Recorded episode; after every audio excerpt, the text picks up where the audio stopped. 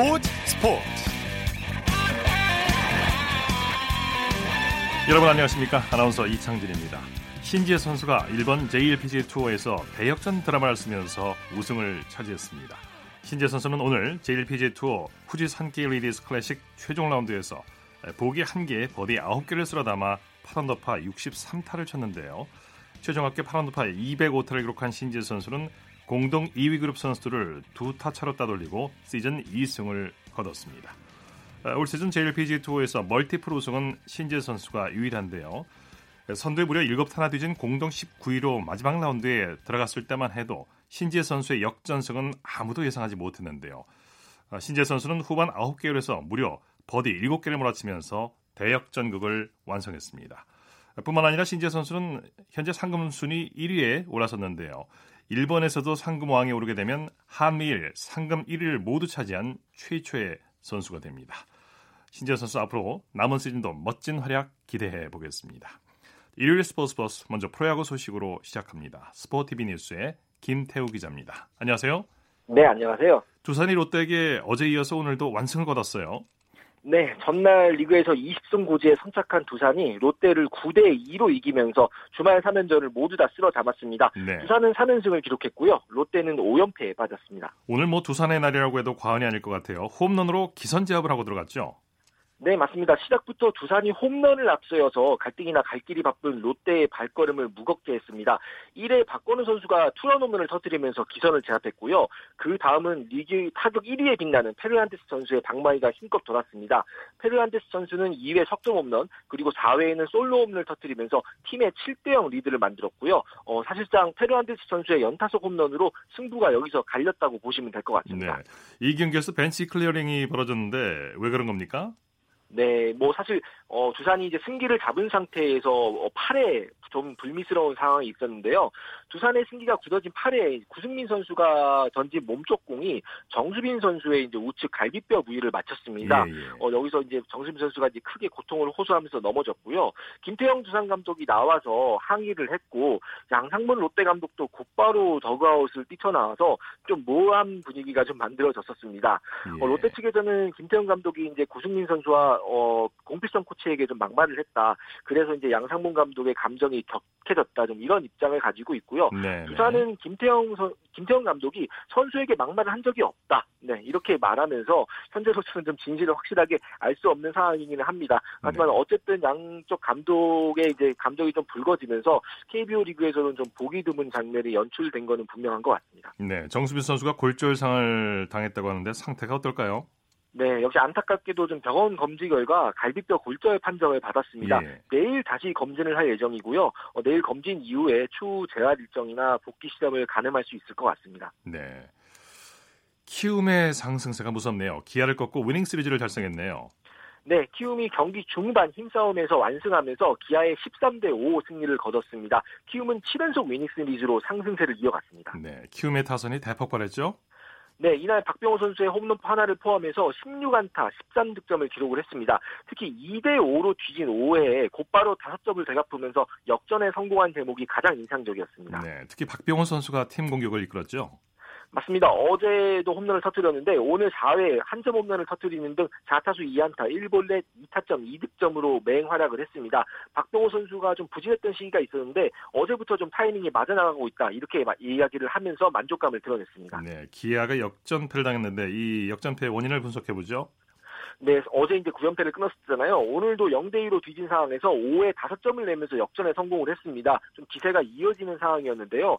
5대2로 앞서니까 일단 공격보다는 수비를 둔, 좀 수비에 중점을 둔 전략으로 연승을 이어가겠다는 생각이 강했던 것 같습니다. 네. 하지만 이제 경기가 생각대로 잘 풀리지는 않았습니다. 네. 특히 이제 5회에 실책이 나오는 등 5점을 곧바로 내주면서 경기 분위기가 꺾였고요. 타선이 더 이상 쫓아가지 못하면서 연승 흐름을 만들어가지는 못했습니다. 네.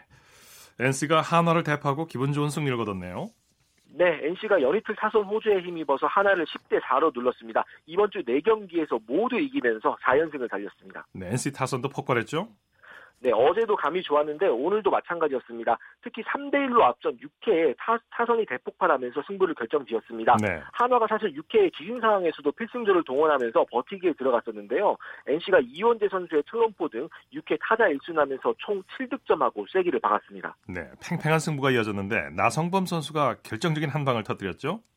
맞습니다. NC도 사실 경기 초반 공격 흐름이 썩 좋은 편은 아니었습니다. 그런데 이날 3회 나성범 선수가 장민재 선수를 상대로 석점 홈런을 터뜨린 것이 승부에 결정적인 영향을 미쳤습니다. 네. 나성범 선수의 시즌 세 번째 홈런이었고요. 이날 안타 2개, 볼넷 2개를 고르면서 대활약했습니다. 네. NC 선발 이재학 선수가 잘 던져줬어요. 네, 이지학 선수도 오늘 마운드에서 제 몫을 다했습니다. 이날 6과 3분의 1이닝을 던지면서 4피안타, 8, 8삼진 2실점을 기록하며 호투했고요. 어, 그 결과 시즌 세 번째 승리를 거둘 수 있었습니다. 네. 안정적인 투구 내용으로 승리의 발판을 놓은 하루였습니다. 네. LG는 삼성을 상대로 재역전 드라마를 썼네요. 네, 요새 LG의 철벽 마운드가 가고만만합니다. LG가 삼성에 2대 1로 이기고 5연승을 내달렸습니다. 네, 경기 내용은 어땠습니까? 네, 사실 팽팽하게 경기가 좀 흘렀는데요. LG가 3회에 정주현 선수의 3루타와 이천웅 선수의 중전 적시타로 한 점을 먼저 냈습니다. 하지만 삼성이 7회 박기범 선수의 희생플라이로 한 점을 만회하면서 1대1로 맞선 상태에서 9회를 돌입했는데요. 승부는 9회에 갈렸습니다. 유강남 선수가 9회 결승 솔로포를 때리면서 LG의 승리를 이끌었습니다. 네, 오늘 역전 드라마의 주인공은 유강남 선수라고 할 수 있겠죠? 맞습니다. 전날도 홈런을 쳤는데 이날 1대1로 맞선 9회 최지강 선수를 상대로 결승포를 터뜨렸습니다. 팀 승리에 결정적인 역할을 할 수 있었다고 볼 수 있고요. 어, 유강남 선수의 시즌 다섯 번째 홈런이었습니다. 네. SK가 KT와의 3연전을 싹쓸이했네요. 네, 역시 마운드에 힘을 앞세운 SK가 또다시 접전에서 승리를 거뒀습니다. 3대 0으로 이기면서 시리즈를 다 쓸어 담았고요. SK는 7연승으로 단독 선두 자리를 지켰습니다. 네, 경기 내내 팽팽한 투수전이 벌어졌는데 SK 선발 산체스 선수 막 완벽한 투구를 선보였죠?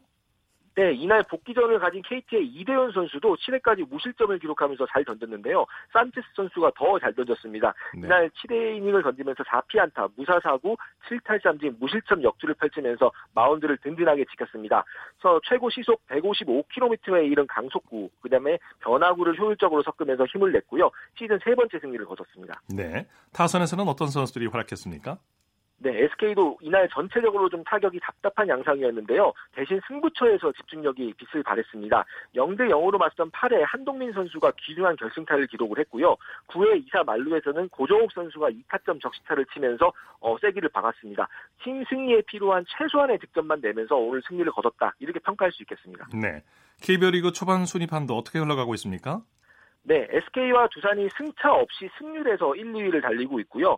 LG, NC, 키움이 나머지 5강을 형성을 하고 있습니다. 하나, 롯데, 삼성, KT, 기아 순으로 지금 순위표가 짜여져 있는데요. 5위 키움과 6위 하나와의 승차가 4경기 반으로 벌어졌습니다. 네. 이 양극화가 앞으로 좀 계속 이어질지 혹은 이제 밑에 있는 팀들이 어, 맹추격을 시작을 할지 이것도 좀 흥미롭게 보시면 재밌을 것 같습니다. 네. 자, 코리안 메이저리그 소식 살펴보죠. 류현진 선수가 어제 3승을 거뒀습니다만 류현진 선수가 메이저리그 최강의 제구력을 가진 선수로 평가됐죠? 맞습니다. 이제 제구력을 평가하는 데 있어서 여러 가지 요소가 있지만은 이제 볼넷도 이제 가장 큰 요소 중에 하나잖아요. 네, 류현진 선수가 볼넷을 내줄 바에는 차라리 안타를 맞겠다. 뭐 이런 식으로 경기에 나서고 있는데 그게 아주 잘 되고 있습니다. 네. 류현진 선수는 올해 볼넷 한 개당 삼진이 무려 16.5개입니다. 그러니까 예. 삼진 17개를 잡을 때 볼넷 한 개를 준다는 건데요. 어, 삼진을 잘 잡는 것도 있지만은 볼넷이 워낙 적다 보니까 이런 빼어난 수치가 나오고 있습니다. 예. 현재 9이닝당 볼넷 개수는 규정 이닝을 채운 선수들과 비교해서 리그에서 가장 가장 좋은 성적이고요.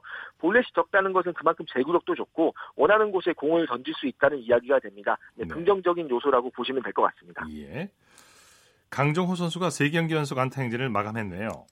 네, 이날 가저스와의 경기에 출전을 했지만 3타수 무안타 1삼진을 기록을 하고 9회 대타로 교체를 대하면서 어, 경기를 마쳤습니다. 어, 근래 들어서 3경기 연속 안타여서 이날 3번 타순으로 전진 배치가 됐었는데요. 아쉽게도 안타를 치지는 못했습니다. 네, 강정호 선수가 3년 만에 커쇼를 상대한 거죠? 네, 클레이튼 커쇼 선수 뭐 LA 다저스뿐만 아니라 리그를 대표하는 에이스잖아요. 네, 오랜만에 만났습니다. 지난 2년은 강정호 선수의 개인 사정으로 인해서 만나지 못했는데 올해 첫 대결에서는 아쉽게도 그렇게 좋은 성적을 내지는 못했습니다. 어, 근데 이건 강정호 선수뿐만 아니라 뭐 다른 피츠버그 선수들도 못 치기는 마찬가지였습니다. 네. 강정호 선수의 최근 감이 올라오고 있는 추세라 다음 대결에서는 좀 더 나아지지 않을까 그렇게 기대를 걸어보겠습니다. 네, 소식 고맙습니다. 네, 감사합니다. 프로야구 소식 스포티비 뉴스의 김태우 기자였고요. 이어서 국내외 축구 소식 살펴보겠습니다. 중앙일보의 박린 기자입니다. 안녕하세요. 네, 안녕하세요. 자, 프로축구에서 전북과 서울이 맞대결을 펼쳤죠.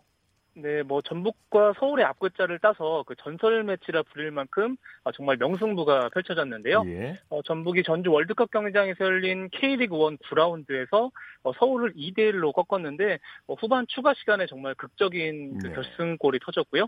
전북이 최근 4연승을 달리면서 그 6승 2무 1패 승점 20점을 기록을 하면서 선두를 달렸습니다. 예. 득점 장면 어땠습니까? 네, 먼저 전북이 전반 44분에 또 이승기 선수가 또 문선민 선수의 감각적인 힐패스를 받아서 선제골을 터뜨렸고요.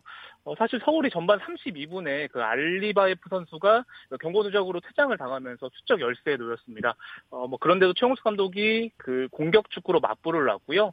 어, 후반 43분에 그 페시치 선수가 어, 동점골을 뽑아내면서 뭐 그대로 경기가 끝나는가 싶었는데 어, 전북이 후반 추가 시간에 그 후반 한 51분 정도 됐는데요. 그 한승규 선수가 어, 김신욱 선수의 헤딩 패스를 받아서 또 왼발 터닝슛으로 어, 정말 극적인 결승골을 뽑아냈습니다. 네.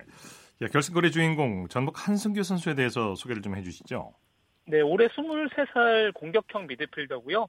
어, 지난해 울산에서 5골 7도움을 올리면서 그 신인왕격인 그 영플레이어 상을 받았습니다. 그 올해 전북으로 옮겼는데 그 주전 경쟁에서 밀리면서 좀 백업 멤버에 그쳤었거든요. 그런데 오늘 그 마수거리 골을 터뜨렸고요. 네. 어, 이 선수가 그 키는 174cm로 좀 크지는 않은데 어, 굉장히 뭐 심장이 크다 이런 평가를 받는 선수입니다. 굉장히 뭐 두려움 없이 이렇게 공격을 펼치는 선수고요. 뭐 얼굴도 굉장히 잘생겨서 뭐 아이돌 못지않게 네, 뭐 네. 잘생긴 외모를 또 이- 그럴 거 지녀서 또 여성 팬들 사이에서는 뭐 한승 귀요미라 불리면서 좀 많은 사랑을 받고 있는 선수입니다. 예. 울산과 경남의 경기는 어떻게 됐습니까? 네, 울산이 홈에서 경남을 2대 0으로 꺾었습니다. 어, 주니오와 김민성 선수가 연속골을 터뜨렸고요. 어, 울산이 그 전북과 승점은 같은데 어, 다득점에 밀려서 2위를 기록을 했습니다. 예. 자, 프로축구 중간 순위 살펴볼까요? 네, 그 전북이 울산과 나란히 6승 2무 1패 승점 20점으로 갔지만 어, 전북이 다득점에 앞서서 선두고요. 어, 서울이 오늘 뭐 비록 패하긴 했지만 승점 17점으로 3위를 기록 중이고 어, 대구와 상주, 성남이 그 4, 5, 6위를 막하고 있습니다. 네. 어, 그리고 하위권에서는 인천과 제주가 11위, 12위에 그치고 있고요. 어, 특히 제주가 올 시즌 3무 5패로 좀 승리가 없으면서 어, 굉장히 부진한 상황입니다. 네. 오늘 프로축구 2부 리그 경기도 열렸죠? 네, 그 안양이 홈에서 열린 K리그 2 8라운드에서 어, 대전을 2대 0으로 제압을 했고요. 그 안양이 최근에 2연승을 달리면서 3위까지 올라섰습니다.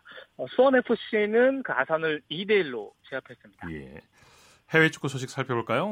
잉글랜드 토트넘의 손흥민 선수가 아쉽게 침묵했군요.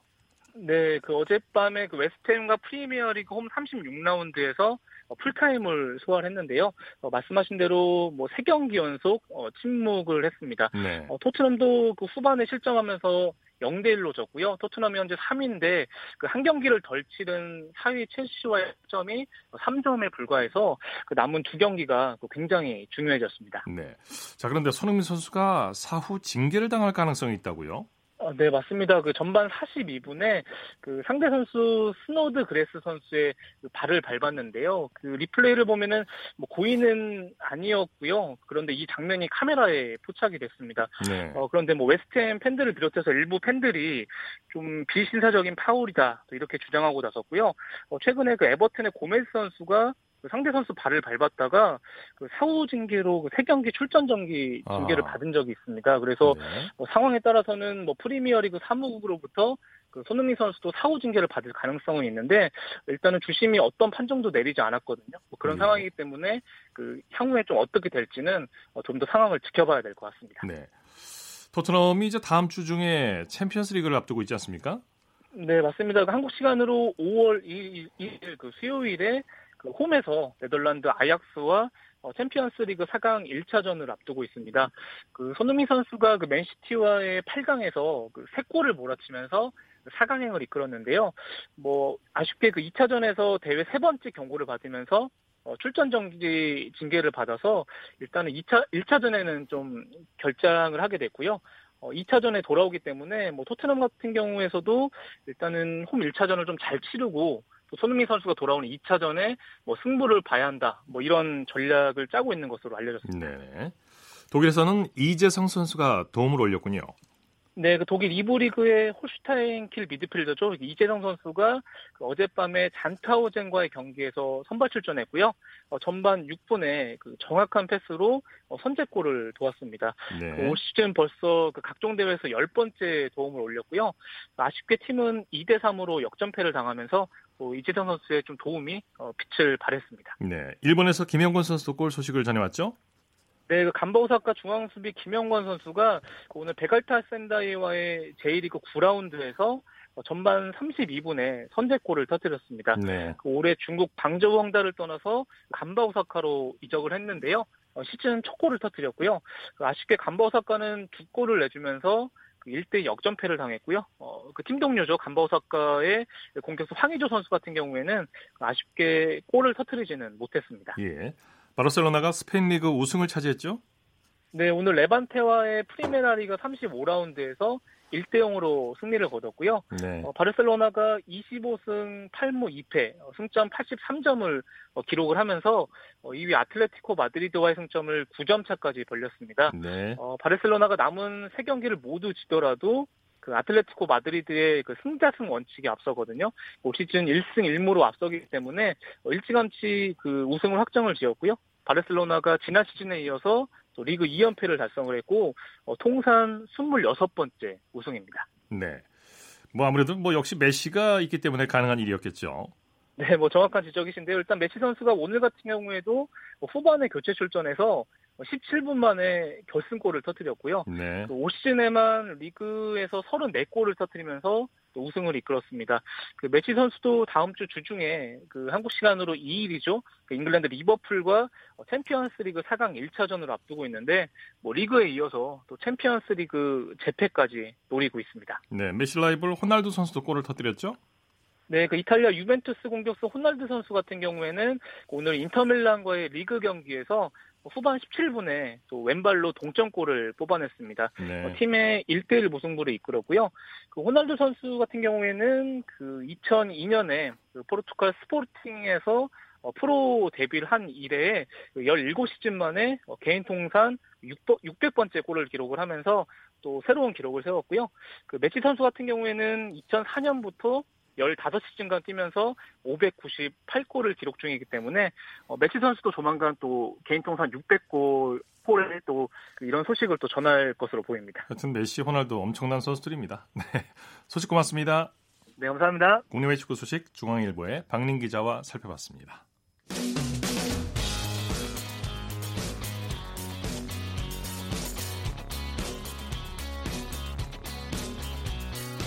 따뜻한 비판이 있습니다.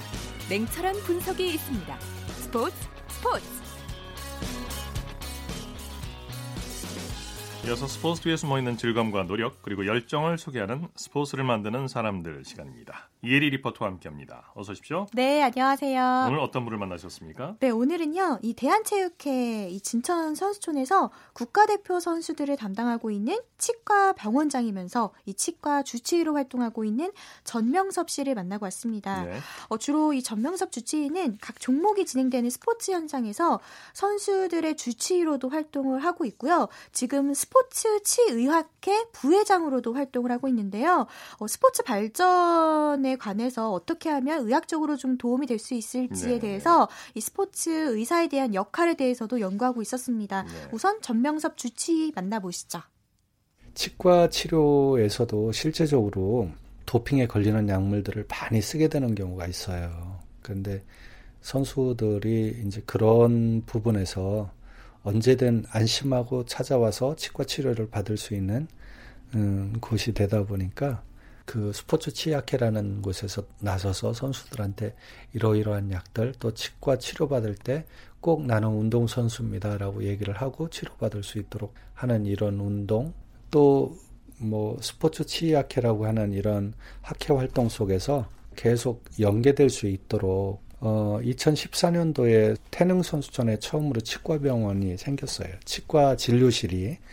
그러면서 거기도 제가 첫 해에 스포츠 치약회를 통해서 우리가 그 치료할 수 있는 장비나 재료들을 모두 다 도네이션하고 들어가서 매주 수요일마다 지금까지 지금 진천으로 옮겨가 가지고도 각 그 치과대학의 교수님들로 해가지고 총 64명의 의료진들이 돌아가면서 진료를 하고 있어요.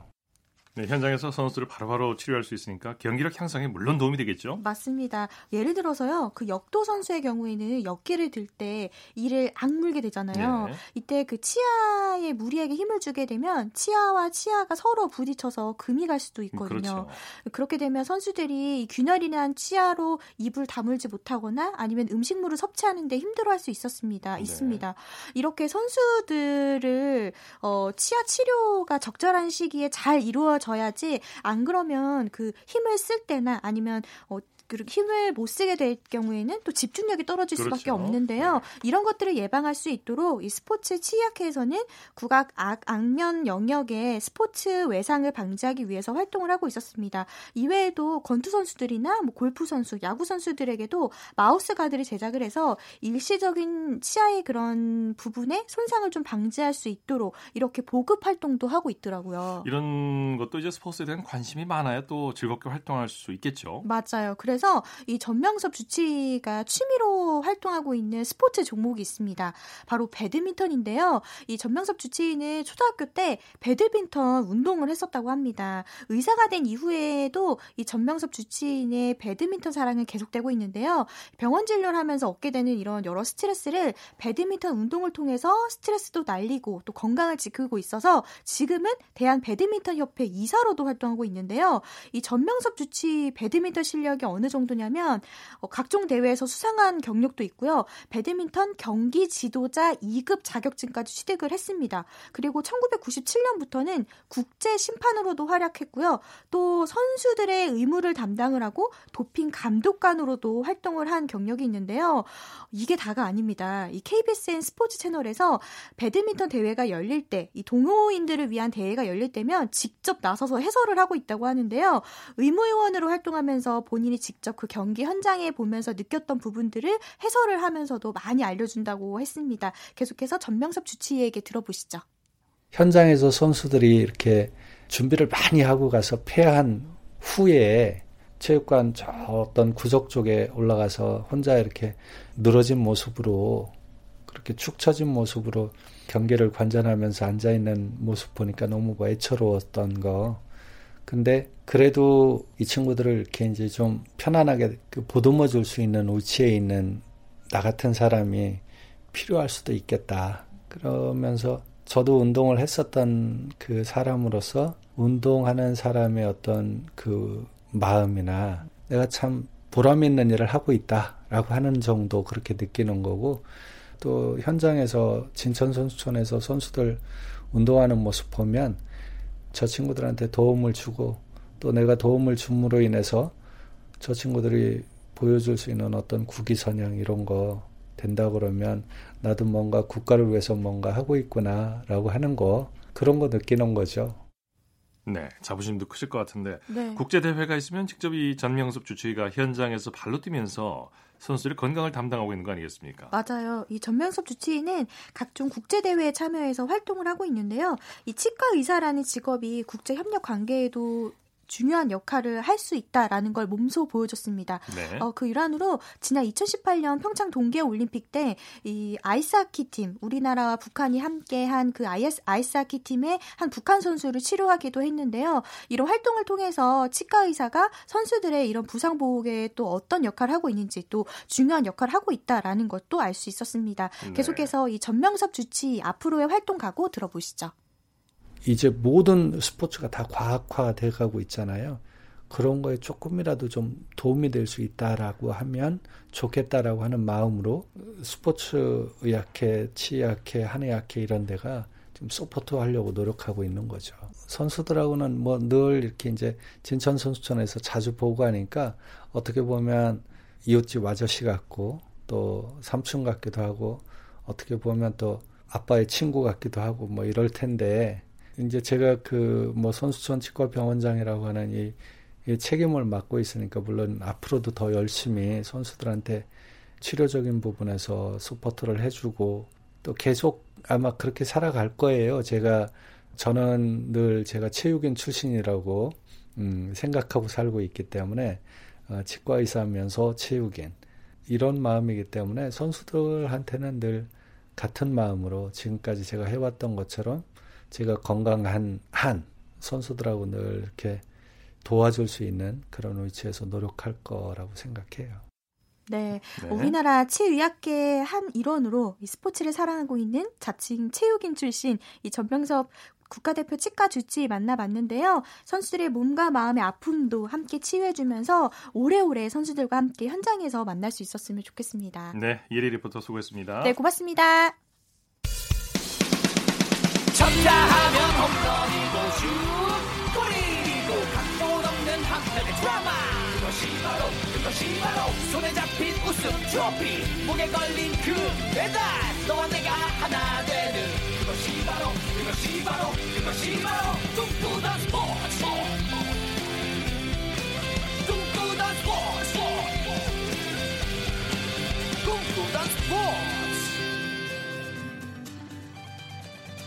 이어서 한 주간 이슈가 됐던 스포츠계 소식을 집중 분석해보는 최동호의 스포츠 칼럼 시간입니다.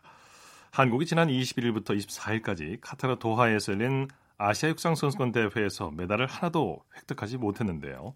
1973년부터 시작해서 23회째를 맞는 이 대회에서 한국 육상이 단 한 개의 메달도 따지 못한 건 이번이 처음입니다.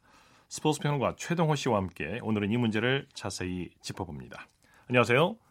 예, 안녕하세요. 이 한국 육상이 아시아 선수권 대회에서 메달을 한 개도 못 땄다는 게 참 믿겨지지가 않네요. 어, 예, 그렇죠. 어, 말씀하신 대로 21일부터 24일까지 열렸던 이 아시아 육상 선수권 대회에서 어, 우리나라가 어, 메달을 하나도 따지, 따내지 못했습니다. 이, 물론 이제 육상이 취약 종목이죠. 네. 그래도 아시아 선수권 대회에서 메달을 한 개도 따내지 못한 것은 이번이 처음입니다. 가장 부진했던 대회가 2013년이었는데 이때도 동메달 두 개는 건졌거든요. 예. 자 그리고 이제 직전 대회였던 2017년에 부바네스와르 대회에서도 이제 금 둘, 은 하나, 동 하나 모두 다섯 개의 메달을 기록했고요. 이 메달을 한 개도 따내지 못했다는 거 이거는 역시 한국 육상의 어려운 현실을 적나라하게 보여주는 결과다라고 볼 수가 있습니다. 네. 우리가 올림픽 종합성적에서는 중국, 일본과 경쟁하는데 육상은 유독 예. 약하죠. 예. 중국, 일본과 비교해 보면 얼마나 차이가 납니까? 어, 이번 대회에서 이 바레인이 종합 우승을 차지했고요. 네. 중국이 2위, 일본이 3위거든요. 예, 바레인이 금메달 11개 포함해서 총 메달 수가 22개였고요. 어, 중국이 금메달 9개 포함해서 총 29개, 일본은 금메달 5개 포함해서 총 18개의 메달을 가져갔습니다. 예. 꼭이 중국이나 일본하고 비교하지 않더라도 이번 대회 참가 국수가 43개 나라였거든요. 네. 그런데 이 가운데에서 절반가량인 20개 나라가 메달을 한 개 이상씩 가져갔습니다. 아, 이 결과를 보면은 중, 중국하고 일본의 문제가 아니라 이 한국 육상은 아시안 무대에서도 20위권 밖으로 밀려난 거다 이렇게 볼 수가 있는 거죠. 예. 그래도 남자 100m의 김구경이나 여자들의 정혜림처럼 기대를 모았던 선수들이 있었는데요. 예. 한국 육상을 대표했던 선수들이 모두 부진했죠.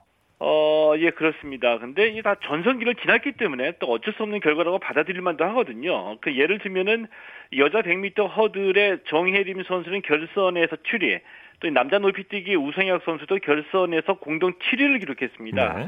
이 김구경 선수는 남자 100m 결선에서 6위에 그쳤고요. 이 정혜림 선수가 물론 2017년에 아시아 선수권 대회하고 지난해 아시안 게임에서 우승을 차지한 선수이긴 하지만 올해 이제 32살 나이거든요. 전성기를 지났다라고 보고요. 또 이 남자 단거리 김구경 선수나 여자 장대 높이뛰기 이문지 선수처럼 아, 그동안 이 한국 육상을 대표했던 선수들이 대부분 다 전성기를 지났거든요. 네네. 근데 문제는 이들의 뒤를 이을 만한 선수가 나오지 않는 게 이제 이게 문제라고 볼 수 있는 겁니다. 네. 이 뒤를 이을 선수들이 나오지 않는다는 거, 이 선수 발굴이나 육성이 제대로 안 되고 있다는 건데 육상은 선수 확보 자체가 어려운 거죠. 어, 예, 그렇습니다. 이 유망주 발굴보다도 이 육상 선수 확보 자체가 어려운 게 육상의 현실이라고 볼 수 있거든요. 네. 때문에 이 늘 이렇게 해외에서 성적이 부진할 때면 언제나 이 장기적인 플랜이 없다. 또 뭐 유망주 발굴을 안 했다. 투자가 이루어지지 않는다. 이런 식의 진단과 처방이 나오는데 뭐 이런 얘기 자체도 솔직하게 말씀을 드리면 좀 공허한 느낌이 드는 것도 어 뭐 사실이죠. 네. 네. 어, 인기 종목인 농구나 배구도 중고등학교에서는 선수들이 줄어들고 있거든요. 그러니까 비인기 종목인 육상은 더 말할 필요도 없는 겁니다. 네네. 비인기 종목에 대한 투자와 유망주 발굴이 말처럼 쉬운 건 아닌데요. 아시아 무대에서도 20위권 밖으로 밀려난 우리 육상의 현실을 어떻게 봐야 될까요? 어, 그러니까 먼저 이 드리고 싶은 말씀은 그래도 우리가 이 국제 무대에서 성적을 잘 내고 있다는 거거든요. 네. 이 말씀을 먼저 드리고 싶은데 이제 이 말씀은 어, 우리만한 인구 규모에서 올림픽 톱10을 유지를 하고 여기다 또 이 야구나 축구, 농구, 배구 이, 이런 이 주요 종목들의 이 프로 스포츠 리그를 함께 유지하고 있는 나라가 많지는 않습니다. 않죠. 네. 예.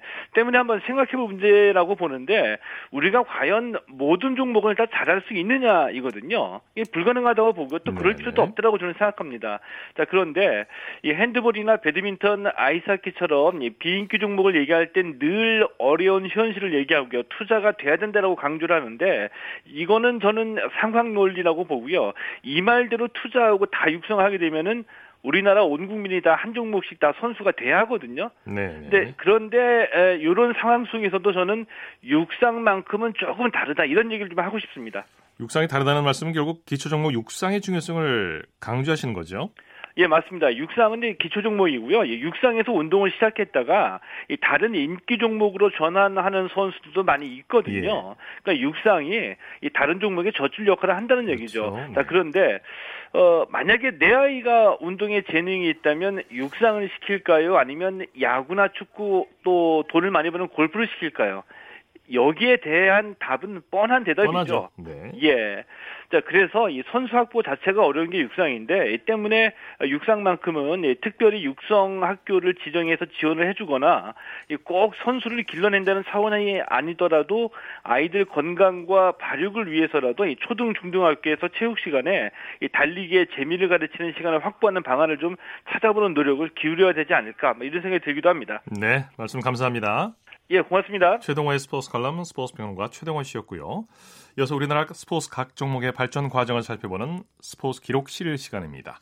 한국 스포츠의 대표적인 효자 종목 가운데 하나인 역도에 대해서 살펴보고 있는데요. 스포츠 평론가 신명철 씨와 함께합니다. 안녕하세요. 네, 안녕하십니까. 90년 1990년 베이징 아시아 경기 대회에서는 86년 서울대보다 많은 5개의 금메달로 한국 선수 메달 전력에 큰 도움이 됐죠. 그렇습니다. 56kg급 전병가는 합계 285kg으로 중국의 유슈빈을 2.5kg 차로 제치고 금메달을 차지했고요. 예. 100kg급 황원은 합계 355kg으로 북한의 윤철을 여유있게 따돌리고 서울대회에서 2연속 우승을 했습니다. 네. 82.5kg급의 염동철, 90kg급 김병찬, 110kg급 김태현이 금메달을 추가했고요. 이 밖에 이형근, 정상석, 어, 손성국 이런 선수의 동메달을 차지해서 우리나라는 금메달 5개, 은메달 2개, 동메달 1개로 역도 남자부에서 개최국 중국을 제치고 1위를 차지하는 정말 어, 그 무렵에서는 나오기 힘든 정말 놀라운 성적을 거뒀습니다. 네. 이 대회에서는 역- 여자 역도가 처음으로 정식 세부 종목이 됐죠. 네, 그렇습니다. 여자 역도에서는요, 중국이 뭐 지금도 그렇습니다만 세계 최강입니다만은 중국이 9개 전체급을 휩쓰는 초강세 속에서 우리나라는 60kg급 우순위와 67.5kg급의 정명숙이 동메달을 획득을 했는데요.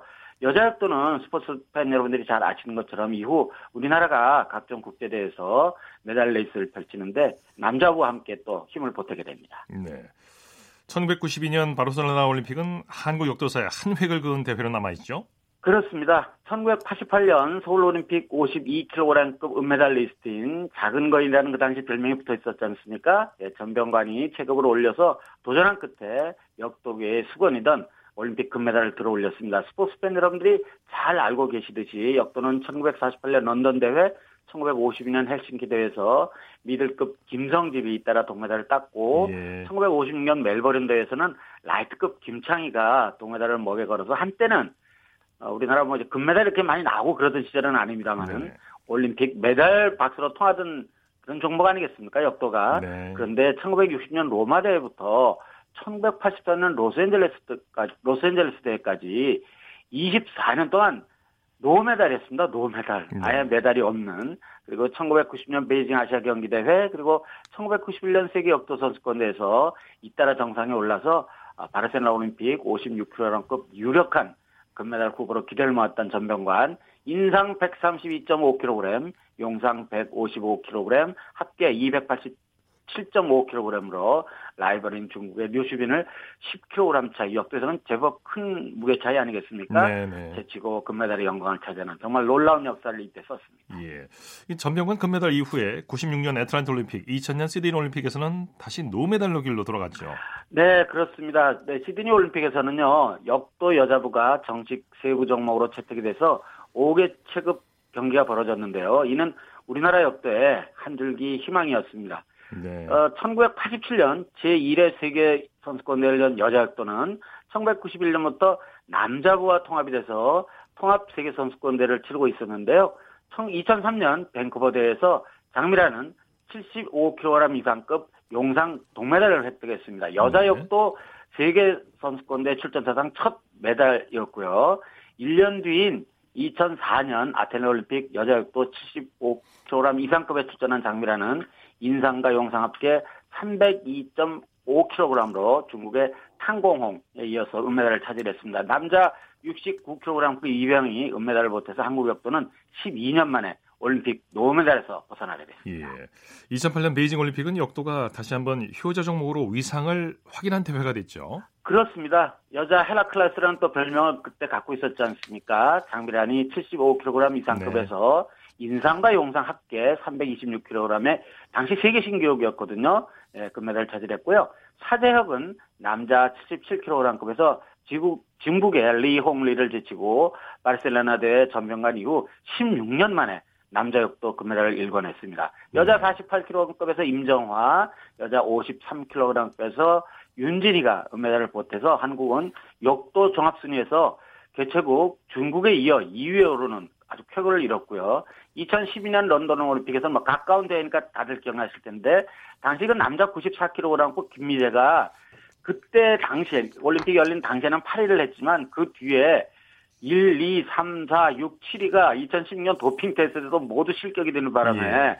뒤늦게 은메달을 받는 그런 상황도 있었고요. 네. 여자 75kg 이상급의 장미라는 대회 당시에는 4위를 4위의 기록이었지만 동메달을 땄던 아르메니아 선수가 역시 도핑 테스트에 걸려서 동메달을 승계하는 그런 일들이 있었습니다. 이후에 우리나라도 조금 부진 에 좀 빠져 있지 않습니까? 예. 에, 전통의 종목답게 부진해서 헤어나서 다시 한번 우리나라 역도 발전에 스포츠 전체 발전에 역도가 기하는 그런 날이 오기를 기대를 하겠습니다. 이제 곧 오겠죠. 네, 네. 오늘 말씀 고맙습니다. 네, 고맙습니다. 스포츠 기록실 스포츠 평론가 신명철 씨와 함께했습니다. 스포츠 스포츠 오늘 준비한 소식은 여기까지고요. 내일은 9시 30분부터 들으실 수 있습니다. 함께해 주신 여러분 고맙습니다. 지금까지 아나운서 이창진이었습니다. 스포츠 스포츠